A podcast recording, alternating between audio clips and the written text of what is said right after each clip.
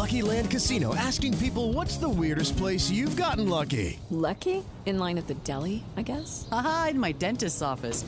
More than once, actually. Do I have to say? Yes, you do. In the car before my kids' PTA meeting. Really? Yes. Excuse me, what's the weirdest place you've gotten lucky? I never win and tell. Well, there you have it. You can get lucky anywhere playing at LuckyLandSlots.com. Play for free right now. Are you feeling lucky? No purchase necessary. Void where prohibited by law. 18 plus. Terms and conditions apply. See website for details.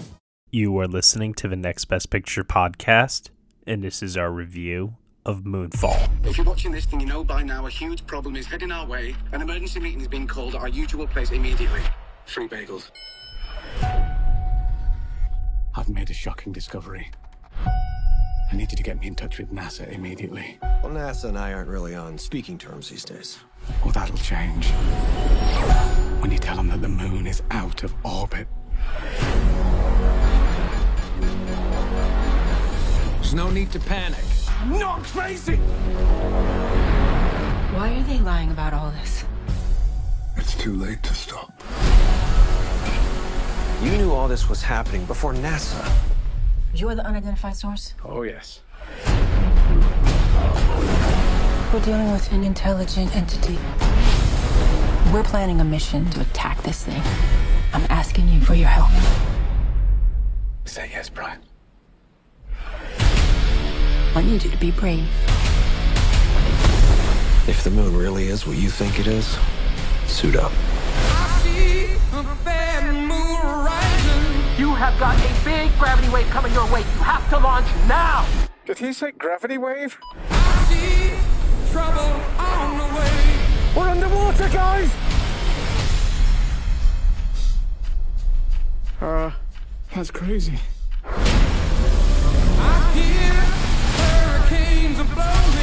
Blowing. Whoa, what's going on? What's the plan? Save the moon, save Earth. Brian, what are you doing? It's flying itself! Wait for it. Let's go, you son of a.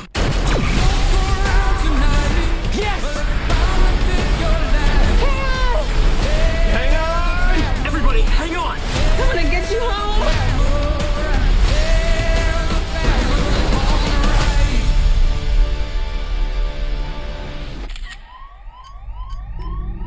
On airplane mode. All right, everybody, you were just listening to the trailer for Moonfall, and the story is as follows The world stands on the brink of annihilation when a mysterious force knocks the moon from its orbit and sends it hurtling toward a collision course with Earth. With only weeks before impact, NASA executive Jocinda Jo Fowler teams up with a man from her past and a conspiracy theorist for an impossible mission into space to save humanity. The film is starring Halle Berry, Patrick Wilson, John Bradley, Michael Pena, Charlie Plummer, Kelly Yu, and Donald Sutherland. It is written and directed by Roland Emmerich, co-written by Harald Kloser and Spencer Cohen. Here to join me today to discuss this disaster film, I have Nicole Ackman. to discuss this disaster of a film, you mean? Oh, there you go. there you go. Dan Bear John Bradley living my best life, that little bitch. and Josh Parham. Hello, hello. All right, so Roland Emmerich. I guess we could start off talking about our experiences with him and his filmography. I, like many of you, as a kid growing up, loved Independence Day. Like, yeah, it's still to this day, I think it's one of the best blockbusters maybe ever made. Uh, I also really liked the Godzilla movie when I was a kid, but that's because I didn't know any better at the time. Uh, looking back on it, it's not that good. And I also have a soft spot in my heart for The Patriot, uh, and there have been other movies like since then that he has also gone on to do um, that it, it varies for me. You know, it's like for every time I think I like one of his films, like 2012, then there's an Independence Day resurgence, which is awful. Uh, Day After Tomorrow actually was way ahead of its time, I think, and actually it's not too terrible. Uh, he's got Anonymous, Stonewall, Midway, which, you know, these are movies that not many people have seen, but what he's most known for are these disaster films. These movies where you go, you shut off your brain, and you watch stuff just blow up for two hours. It doesn't really ask much of you as an audience member. And I was perfectly in the right mood for this this week when I saw the film. I was coming off of Sundance. I was so engaged with a lot of the content that I was watching. And so heading into Moonfall, I was all like, you know what? Yeah. Give me dumb characters, give me a dumb storyline, give me just dumb, dumb, dumb, dumb, dumb, dumb, dumb. I am ready for it. And I walked out of Moonfall and I realized I was not ready for it at all. I was gobsmacked by this movie. Holy shit it it went in directions that I was not expecting. Took one of the hardest turns in a in a, in a third act that I've seen in quite some time, and I don't think that it fully delivered on its promise. I mean, yes, the moon does fall. I mean, and if that's the bare minimum expectation of what you're going in for, fine. But I needed a little bit more. So I guess we'll start off with Josh Parham because I know that he's probably the biggest defender of all of us here when it comes to the genre, when it comes to Roland Emmerich. So, Josh, why don't you start us off on the highest point that you can here in defense of Moonfall? Yeah. So, I am definitely somebody who has affection for these types of movies and this genre. I think Roland Emmerich you know, I'm not going to say that he's like one of our greatest directors, but within this genre, I think that he knows what he's doing for the most part. And I really do like the spectacle that he normally brings. And yeah, this is a really dumb, stupid movie, but I, for me, it works. I think that the spectacle that it does provide, I found to be really engaging. I liked pretty much all of these set pieces. And yeah, are the characters interesting? No, they're all archetypes you've seen before, and the writing's pretty stale. And yeah, it does get into some very silly things in the third act, which I can imagine will lose some people. But honestly, to me, by that point, I was like, I, I was sort of already bought into the premise of the thing, and I was just going along with the ride. So, yes, it's very ridiculous. It's it does kind of drag in some bits too. It, it's like an over two hour movie, and it is bloated in some spots. But overall, I had a blast with it because when those set pieces do come up, all the rest of the issues of the movie kind of just fade away a little bit for me. And I think the spectacle really delivered for me personally. So I know I am biased within the genre, but for me, Moonfall was still a pretty good time. It's not perfect, but I had fun with it overall. God bless you. Seriously, I don't know how you do it. I, I like I, I I tried, Josh. I tried to give this movie the benefit of the doubt. I was, I gave myself over to this, and I was along for the ride as well. I truthfully was for like the first hour. Moving on, Nicole. Nicole, what do you have to add to this? Yeah, so I actually don't have much of a background with Emmerich, which will shock literally no one. Yeah. Uh, I know that I definitely saw Independence Day as a kid. I think I like blocked every memory I might have of that movie. Though I will say I watched The Patriot. I think like maybe the year after it came out. So I would have been like seven. Oh my! Um, oh, wow. That's a violent film to watch at seven. yeah, yeah. That's I was an only child at the time, and so my parents kind of let me do whatever. Violent films were okay. Um, and it was the first time I ever laid eyes on, you know, both Logan Lerman and Jason Isaacs. So we could say it was formative for me. Uh, I actually, it's kind of weird though. I've been thinking about that film a lot lately. I really want to rewatch it as much as I, you know, don't like its uh, lead. But I wasn't really sure what I was getting in for with Moonfall. I like some disaster films, but I'm a little bit picky with them. Like, give me something like the original Poseidon Adventure. Um, and I eat that kind of thing up. Um, but I I got to take my sister along to the screening. We were like, all right, let's let's just go have a good like dumb fun time. And you know, I, I, I enjoyed watching it. I, I, had a pleasant experience in the cinema. uh, afterwards, I looked up how much money was spent making this film, and I was like, you could have spent that doing literally anything else. Uh, your money. Like, you could have just burned each dollar and watched it, and it would have been more fun. And it's independently produced, too, on top Which of that. Baffling to me. Supposedly, yeah. the most uh, expensive independent film ever made, which I don't understand. Um, my sister and I have been talking about it though ever since we saw it. I will admit, like, uh, but partially because we got out of that film and realized we did not know a single character's name. Uh, yeah. So you know, is it good? No. If someone told me they were going to see it like in the theater, would I be like, don't waste your time? Honestly, no, because this is one of those films that is only ever going to be worth seeing in the cinema. Like, because it does have a lot of like big flashy moments. Will I ever watch this? Like, if if I ever say that I'm watching this movie again, though, please know, like, it's a hostage situation. I'm trying to to let you know I'm not okay. All right, and Dan Bear, Dan Bear, did you fall in love with the moon, or did the moon fall for you? um, wow, that's Wow. a loaded question. Happy Valentine's Day. Um, look, I if you go to a disaster movie, specifically a Roland Emmerich disaster movie, expecting a plot or characters, um, I, I I question if you understand what a Roland Emmerich disaster movie is.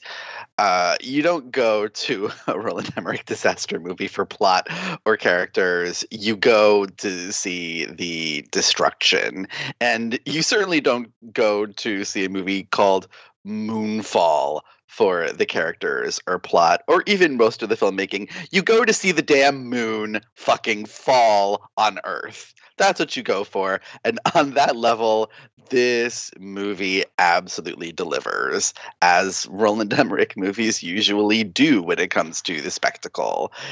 Do I wish that it was it had um how do I put this? Better handle on the fundamentals of filmmaking? Yes.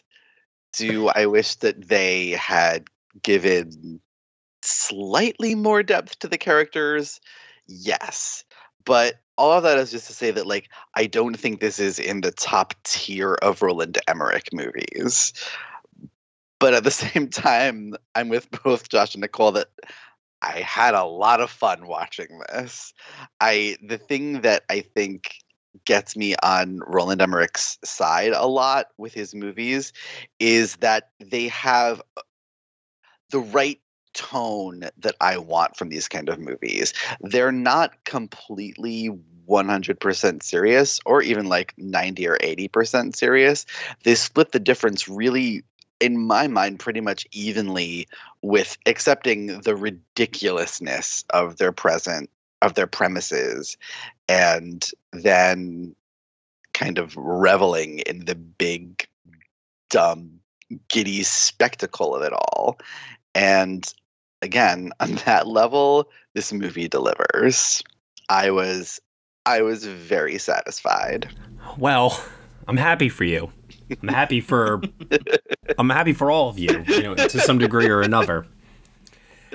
I I got to work my feelings out with this film because you know, I think it really does come down to a matter of like like you're saying here Dan, you know, what do you want as an audience member heading into this and kind of having the expectation and knowing what this is and what to expect is going to be paramount in, you know, your overall experience with it. So I sat around some people uh, who I watched this with that were laughing at the lines of dialogue in this, which to me felt like they were written by a fifth grader. That's insulting to fifth graders everywhere.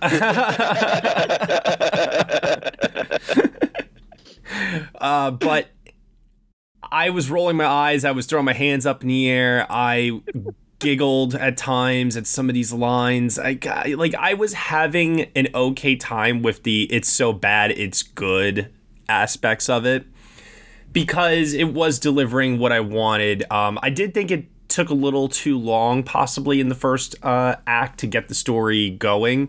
There's so much time that is spent on trying to establish these characters and give them some sort of an emotional crux that, like, we are able to latch onto them and then care about them as the rest of the story unfolds. I think the only character that they successfully, to a certain extent, do this with is John Bradley's character, Casey Houseman.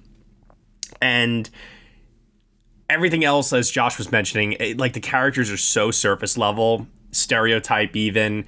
Uh, there's like one character in particular. She's um an exchange student, uh, played by Kelly Yu. I, I didn't know like what her purpose for being in this Oh, I movie even was. I know what the purpose is. Oh. They got like forty million dollars from a Chinese production company. Oh yeah, yeah, and Yeah, that's something that yeah. Emmerich has Like, done that's why she's in there. every movie. Mhm, Basically. yeah.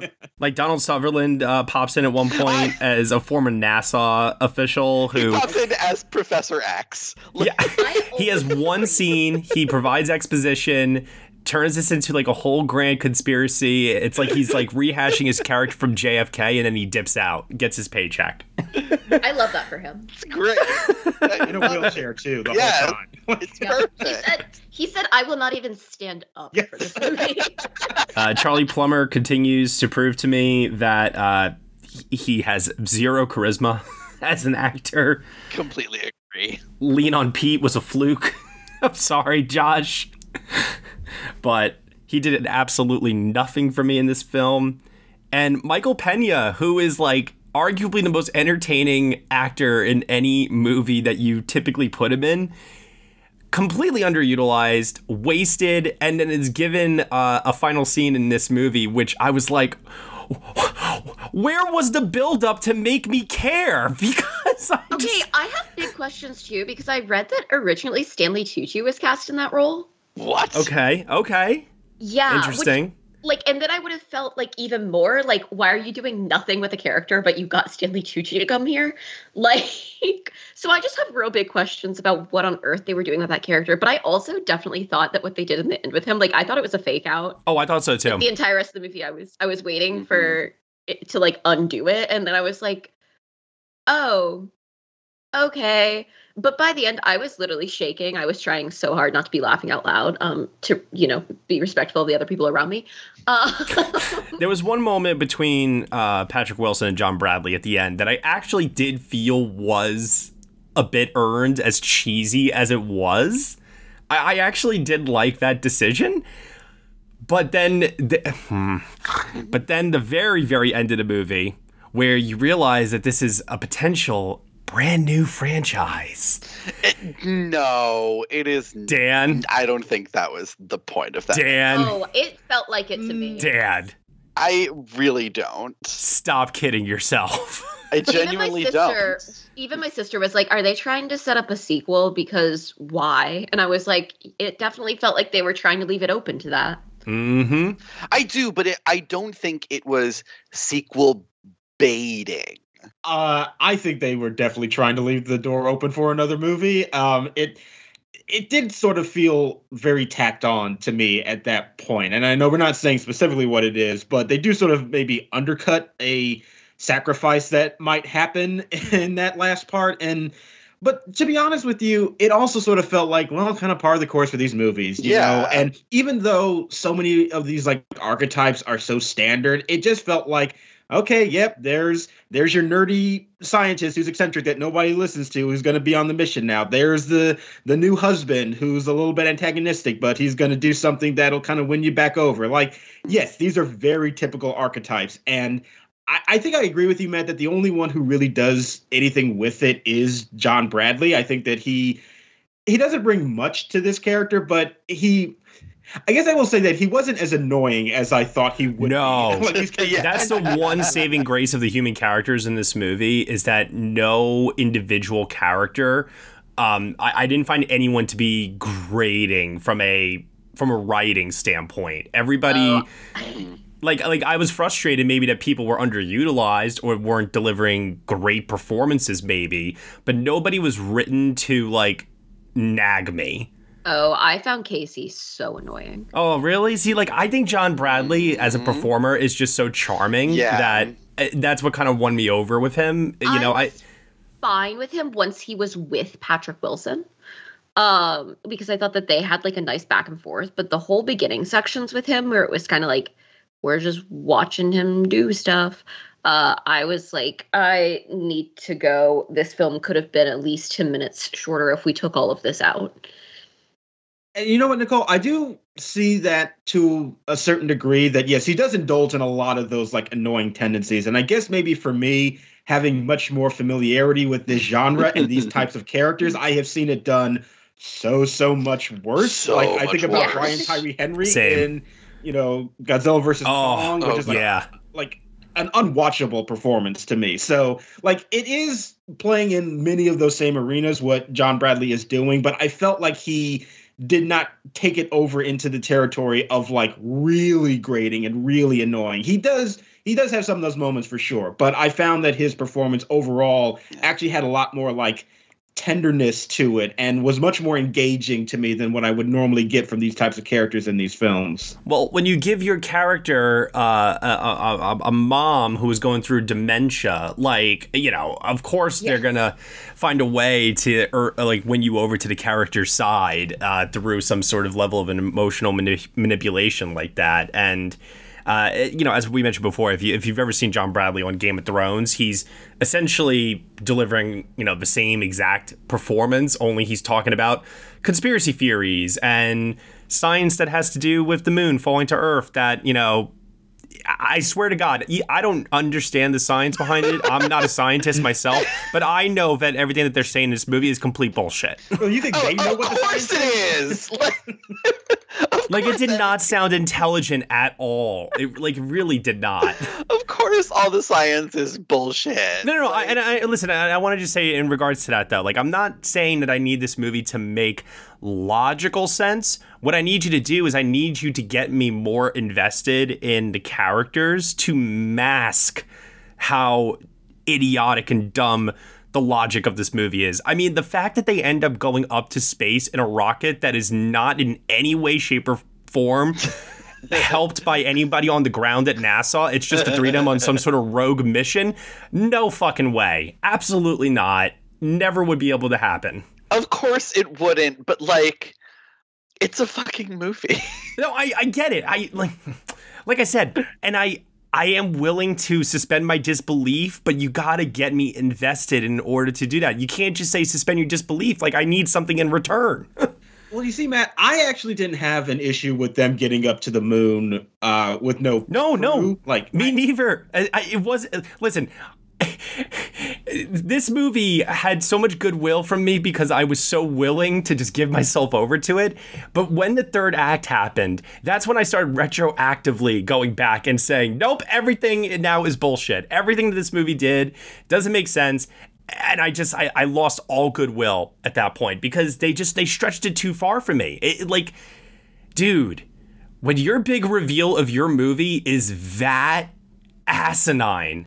I didn't even fully understand the exposition dump that they were putting on to me. That was probably the biggest exposition dump in any movie I have seen in quite some time. Matt, just accept the fact that it is a direct sequel to Interstellar, and all will be fine. No.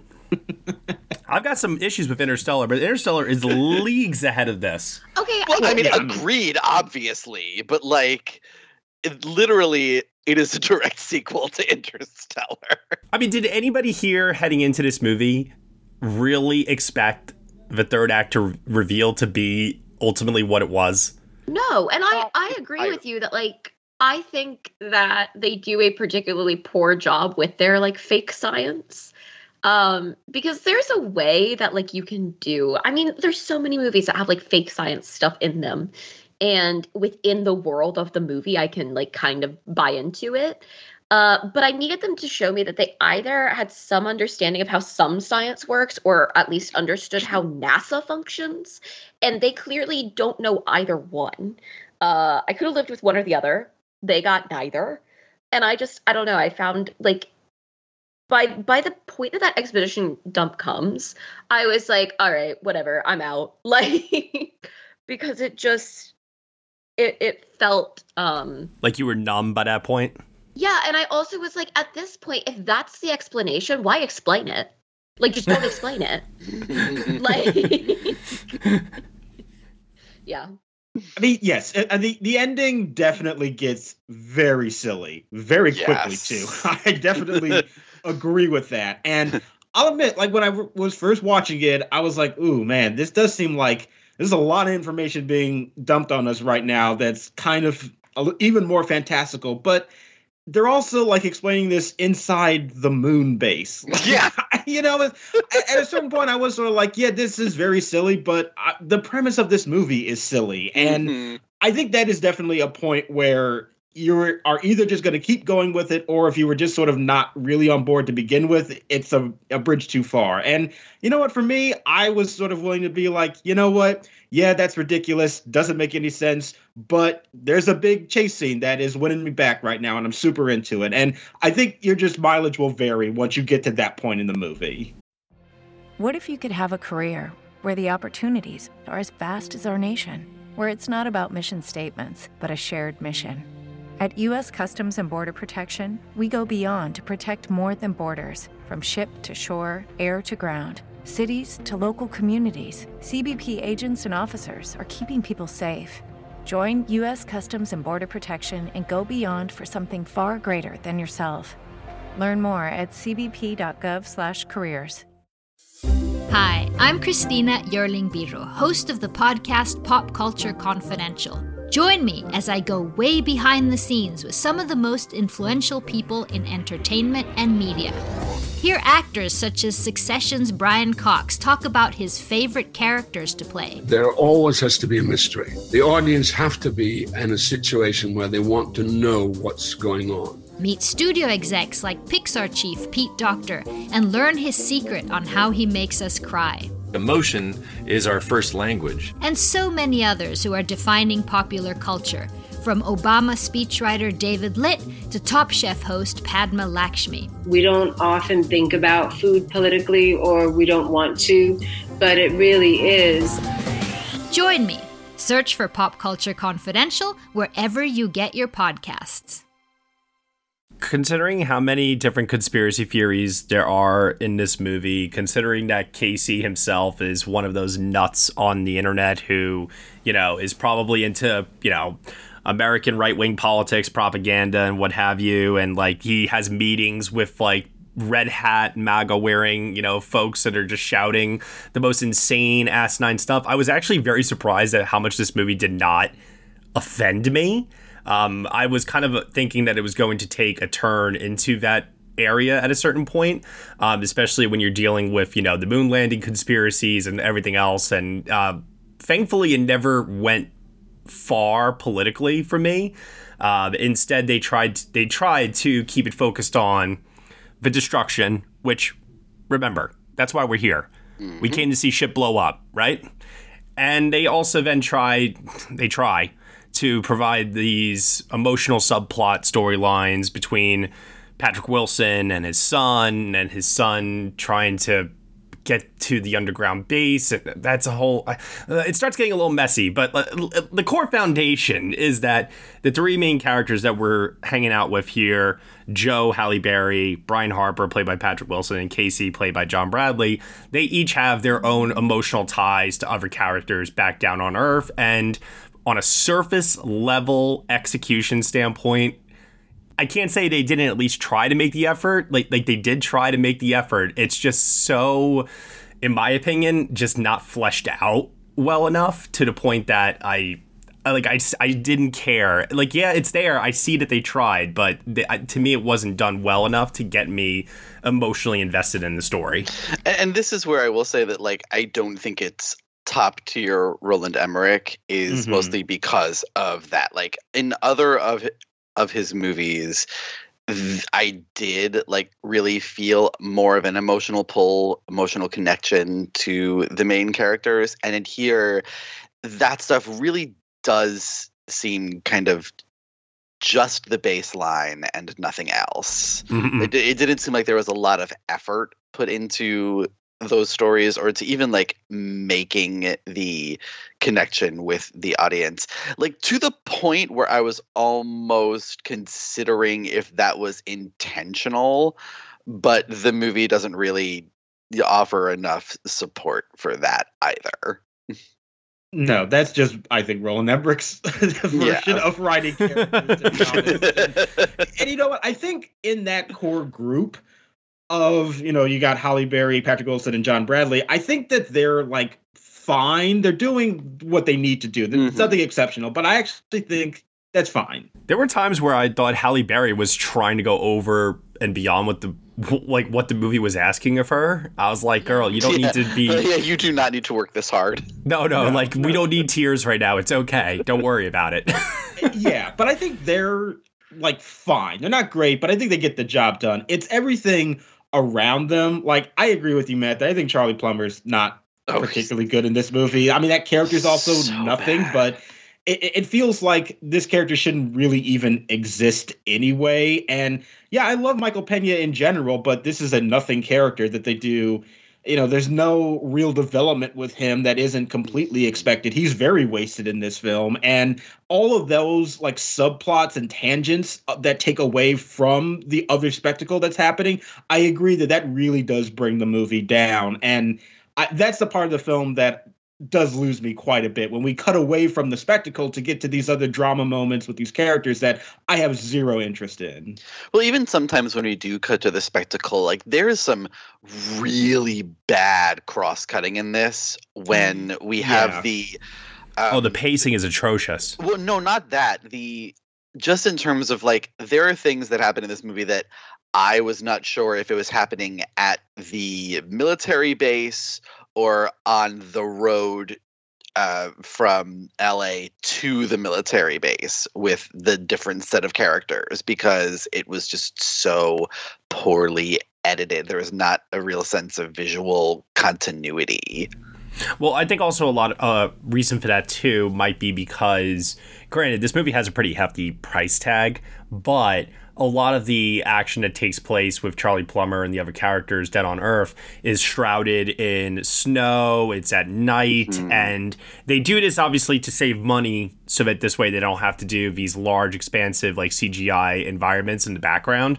Um, but I do think it hurts us from a geographical standpoint of understanding, like you're saying, Dan, just where where are we at any given like moment.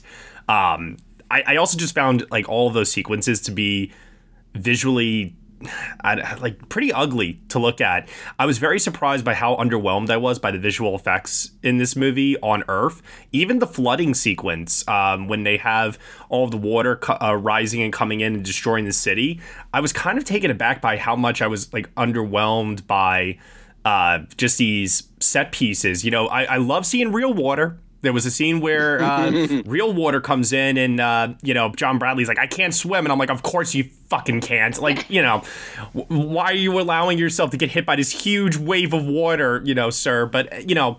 I, I like seeing the practical effects as opposed to the CGI. I didn't. I didn't think the CGI on the Earth was that well done. There was CGI shot of water that at first I couldn't tell was meant to be water. Like some of this was so bad. Also, the shot of like the destruction of like New York was like I literally laughed out loud, which I don't think is what I was meant to be feeling in that moment. Um, some of the CGI in this movie was so horrendously bad. Uh, and then to the point that it almost felt jarring then when there were practical effects because I was like, oh right, that's yeah. what water looks like. But then, the, but the moon stuff, the moon CGI stuff, I actually thought was pretty pretty good. Yeah. Yeah, I, I, like that. It's very clear where they put their budget. Yeah. yeah, and I think that was actually appropriate. I mean, this is an independent mm. film after all. You still have to make those kind of decisions. And I think if you're going to put your money into the effects for one or the other, yes, pick the moon stuff. Pick that like alien creature that I think is like a really interesting design to it as well. I really yeah. liked everything that involved like that creature that would be interacting with the elements, and I, I thought that was actually a really, really aesthetically pleasing design that they went for. So, here's another thing that kind of bothers me a little bit. I really do wish that this movie didn't deal with alien AI, whatever the fuck, whatever whatever that thing is, and then all this talk about the megastructure, you know, the Game of Thrones spinny looking thing, whatever. I really wish that this movie was more rooted in some stretched logic of science, and it could have been uh, maybe what Don't Look Up was trying to be in terms of you know this environmental uh, disaster warning film. Uh, and but he already made that movie. I understand that, but you know. It's it's obviously a pressing and urgent matter. Keep fucking making the, the movie, you know, until audiences get it. Mm-hmm. I I don't mind as long as you put it in an entertaining package. Uh, but I felt like the stuff dealing with you know, the alien technology or whatever. I still don't really understand it all, to be honest with you. Whatever all that stuff was in the third act, that is everything that lost me with this movie. It just completely lost me.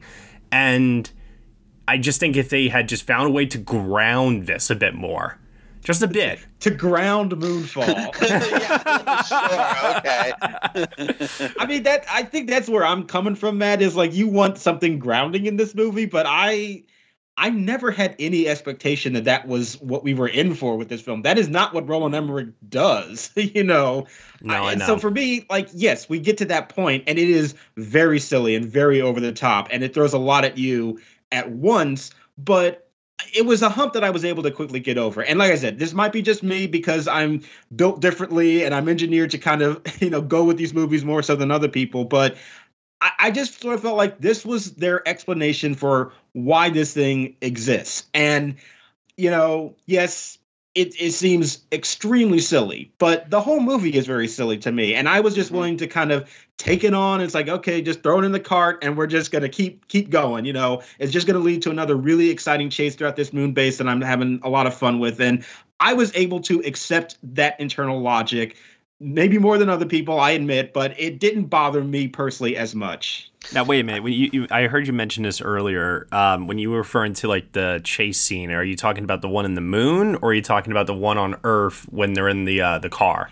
I mean, I prefer vastly the one on the moon. Um, I think that the the one on Earth with the cars, I think it is the best.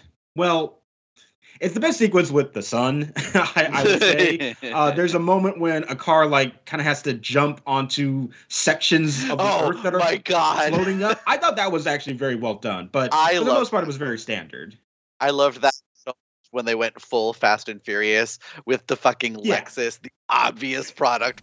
Oh yes. I was like, oh my god. Okay, wait. While we're talking about product placement, can we talk about um the mentions of SpaceX and Elon Musk in this? Because that really lost me. I was like, whenever you have a character being like, "Wow, gotta love Elon Musk," I was like, "I'm out. I'm out." yeah, I'm yeah. done. I, I admit that wasn't Um, great. Yeah. Yeah. Yeah. I would say though, like I am very much with you, Josh. Like to the point where there was a good portion of the first act of this movie where like where I was genuinely like this whole movie is a metaphor for the pandemic. And then I was so happy when they completely abandoned that after like half an hour. because I was like, that is entirely too much for this movie to be working with. And I was so glad when they abandoned it. But there was genuinely a good period in the first act where I was like, I if they carry through with this and make it work, I will be very impressed. But then they decided to abandon it, and it was absolutely the right decision for what this movie is. Oh, okay. I mean, I get it, man. I, I do. I, I understand how everything that happens in the last act could feel overwhelming and It, it just lose you. destroyed everything for me. I mean, I get it. really I'm not did. Saying, I'm not saying that you are wrong or that I'm unsympathetic to that. It's just for me, I was able to go with it. To be honest with you, the thing about the finale that actually bothered me more was not that exposition dump. It was actually more so that despite how entertaining I felt it was and how engaging I thought those set pieces were, the ending to this movie is just basically Independence Day. Like it, yeah. nearly yeah. beat for beat, it is just the finale to Independence Day. And while it is still fun, knowing that it was basically borrowing so many of the plot developments that happened at the end of that movie, that was actually the underwhelming part to me. I was still having fun with it, but given how just they were ripping off the ending to a much better movie, I I felt that was the underwhelming bit for me. You're not wrong. I got those vibes too. And then there's the final, final, final moment before the credits rolled.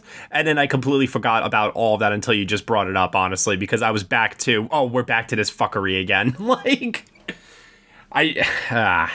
I mean, it could have been worse, I will say, for that very, very end. Yes. No, yeah, like I said, the movie could have like personally offended me, and it didn't. So I agree, it could have been it could have been worse. Uh, but overall, this isn't a movie that we need to spend a tremendous amount of time talking about necessarily. Um, I I had fun with it in parts, and I was not angry watching it, but just like, wow, like I can't believe, like, ah, like narratively frustrated. You know, just very, very frustrated with the narrative of this movie and where it was going. And yes, um, a tad bit underwhelmed by some of the set pieces, which is something that I was a little shocked by. I don't know why I was shocked by that because I do think that for some people, um, those set pieces did deliver, but for me, they were missing. I don't know what exactly. I don't know if it was not scale because the scale is definitely there. I, I think really it just came down to the characters. I don't think I cared about whether the characters survived or not in any situation. I think that's why I didn't care about the action in this. So, Nicole, final thoughts and what grade would you give Moonfall? I do want to give a shout out to Halle Berry, who is trying her damn hardest uh, to give like a decent performance to make you care about the character in this. Uh, I also like. I think one of the most interesting things about this movie is how earnestly all the actors are taking it, which is a choice. I mean, it's it's a choice. The Uh, Roland Emmerich film. yeah. yeah, one of my biggest issues th- with the screenplay, other than literally every line in it, is the fact that the character of the son makes literally no sense because the first time we see him as a teenager, he's literally getting arrested.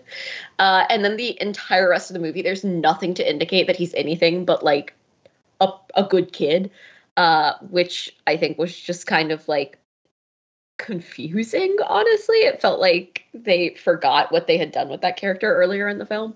Yeah, I mean, his name is Sonny. I don't Sonny. think they put that much effort into writing this character.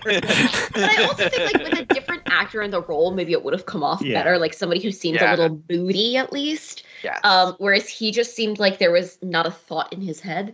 Uh, but yeah, it's like I said, I honestly had a surprising amount of fun watching it. If you think about it at all, it will make you like it made me literally angry to try and like think about this movie. Uh, so I would suggest just not. Um, and I hope to never see this film again in my lifetime. uh, but I am. God, I feel like Matt's gonna make fun of me for this. I'm actually a four out of ten because there's nothing in it that like offended me other than how bad the lines are, and I do think it could have been worse. And I did have fun with it. I'm not making fun of you. I'm not making fun of you. Uh huh. You're you're thinking it though. I can He's gonna make it. fun of me and Dan. Good segue. Dan? points deducted from this movie for casting Patrick Wilson and then making it so that he has to play someone who can't sing. Mm. he Uh, does wear a lot of t-shirts though. he does, and also like then points given back to the movie because Patrick Wilson believably plays someone who can't sing. Um, I would prefer it if he sang in his actual voice, but you know I'm not going to be picky when we get lots of shots of him in soaking wet t-shirts. um, long live Fuzz Aldrin. because genuinely, like when I was like, of course, of course, John Bradley would have a cat named Fuzz Aldrin in this movie. of course he would. Um, and then that poor cat, he promises him extra back scratches and then never comes home. I just felt so bad for that cat. but yeah, I would totally name my cat Fuzz Aldrin too. I don't think the special effects are particularly good in this sequence, but the gravity wave was the filmmaking in that sequence was kind of great. It was one of the few moments when I was genuinely excited to see what they were going to do and like, oh my god, how are they going to survive this? But then the character is just like sitting there and watching it when it's coming right for them. I was like, move! Get out of here! Whatever. It's a Roland Emmerich movie. I do not place any hopes for plot logic or character logic or any kind of logic really. Um, I just want to see things blow up good and every shot of the moon like crowning over the horizon just it it got me good. I I'm not gonna lie. Uh, I do not understand the appeal of Charlie Plummer. I'm sorry, I just don't. He is so wooden, and I think to the extent that the um, the third act doesn't work, it is pinning it on the shoulders of Charlie Plummer.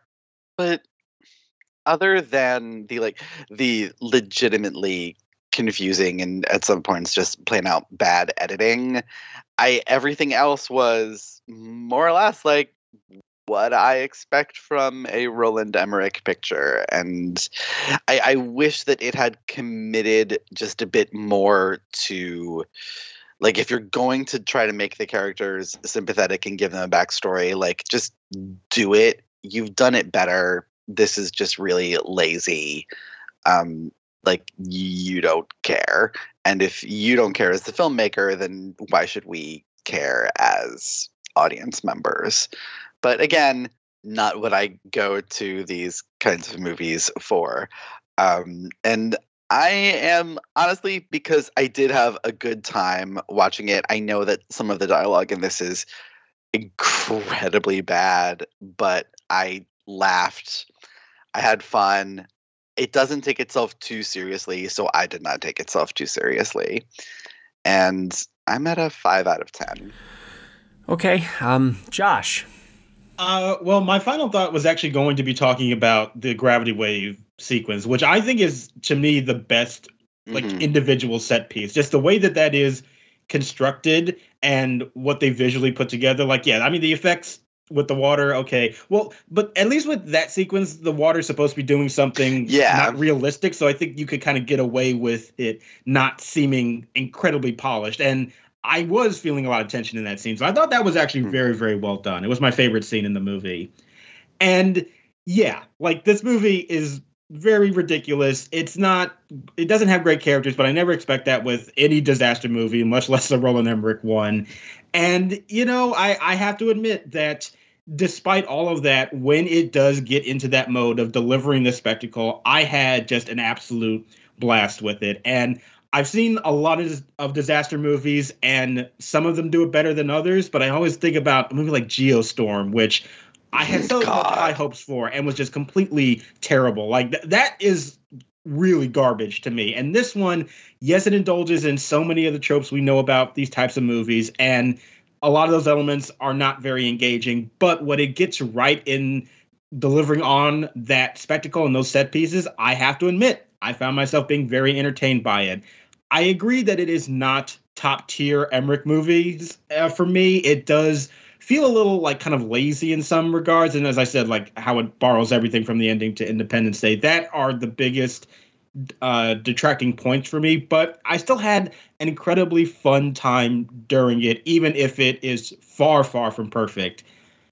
So for that, I'm gonna land at a six out of ten. Oh my it's, god! It's, it's yes. still not a movie that I would say is like incredible. It's not, and like it's. I'm not even giving it a full throated recommendation because that's like mm. seven or above. But did I have fun with it? Did I enjoy myself during it for the most part? Yeah, I did. I think if you are inclined like me to enjoy those types of movies, you will find I think similar results in it as well.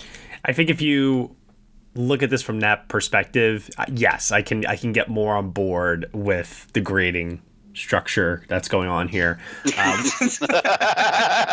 with that said, uh, a disaster film that I particularly liked recently was Greenland. Uh, that was one with Gerard yes. Butler that actually yeah. wasn't terrible, uh, but this this this oh man. You know it could have been worse. Uh, i've heard that said to me now a few times and i agree. We could have had josh gad instead of john bradley. I, oh, Lord. I, I think yes. that would have oh that would have been awful. Yeah i think we would have uh, definitely gotten to a bad point there. Uh, a couple of final thoughts from me uh, with this. I bless the rains down in africa. I love that song so glad to see that it was um, wow I guess really, included here. Really going at the bottom of the barrel, man.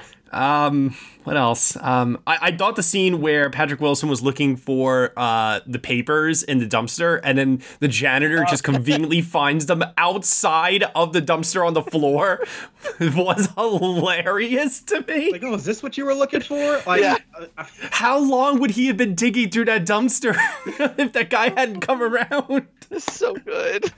Oh. Uh, one of the robbers kept reminding me of like a 1980s Nicolas Cage for some reason. I, I don't know why, um, and that's probably just me trying to. My brain was wandering in places during this movie. I don't know. Uh, what else? what was up with the guards that were protecting Michael Pena's compound and they shoot at Charlie? Oh, and literally the woman's name is Karen. Well, it was also weird that I, I almost expected there to be some connection with them going to Colorado because yeah, I was almost like, wait, is Michael Pena like, does he know something? Is he like more involved with this? It's like, oh no, it's just a coincidence that they're they need to go to Colorado, and that's also where the base is. I, I was almost expecting them to maybe be a little bit more clever with that, but maybe that was a mistake, considering Roland Emmerich also wrote this movie. I got to admit, maybe in terms of like the cheesiest moment in this movie that I laughed uh, the hardest at, it was the uh, graffiti of "fuck the moon" written on the ship. Yep. I love that so much. Well, I, and I also loved that not only is the graffiti there, but then they even mention when the ship's about to take off, and they say, "You'd think that somebody would have erased it." It's like, nope, it's still there. I, I actually did like they addressed it later. It's like, no, we're gonna leave it because it's cool. uh, and hashtag free bagels. Yes.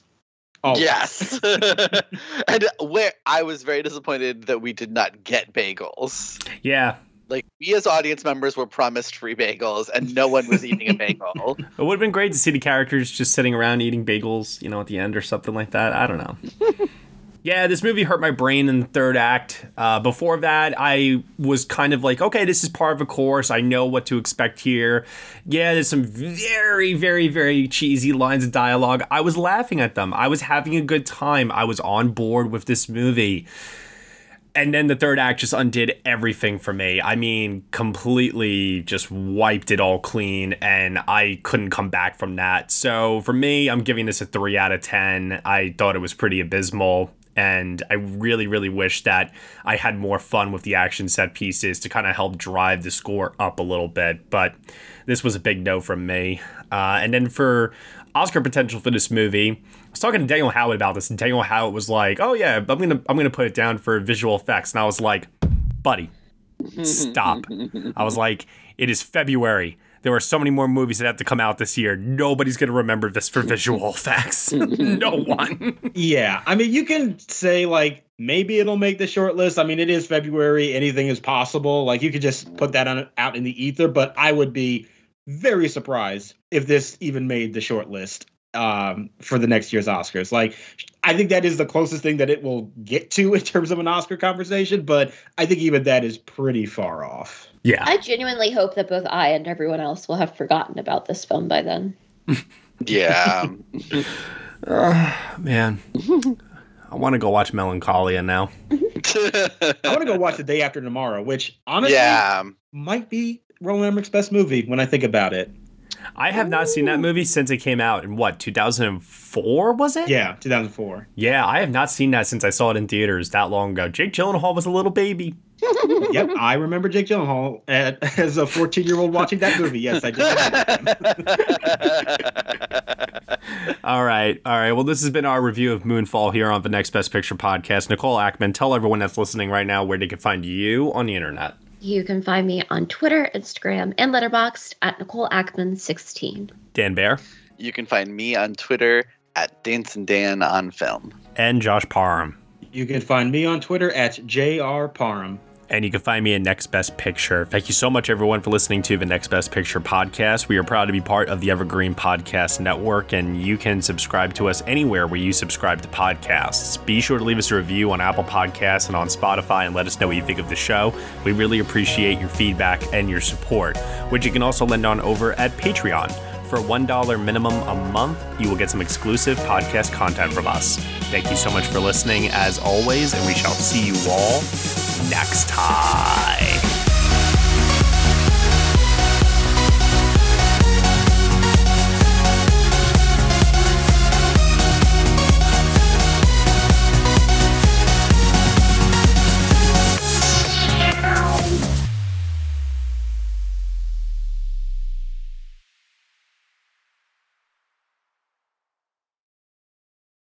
Lucky Land slots, you can get lucky just about anywhere. Dearly beloved, we are gathered here today to. Has anyone seen the bride and groom? Sorry, sorry, we're here. We were getting lucky in the limo and we lost track of time. No, Lucky Land Casino, with cash prizes that add up quicker than a guest registry. In that case, I pronounce you lucky. Play for free at LuckyLandSlots.com. Daily bonuses are waiting. No purchase necessary. Void where prohibited by law. 18 plus. Terms and conditions apply. See website for details.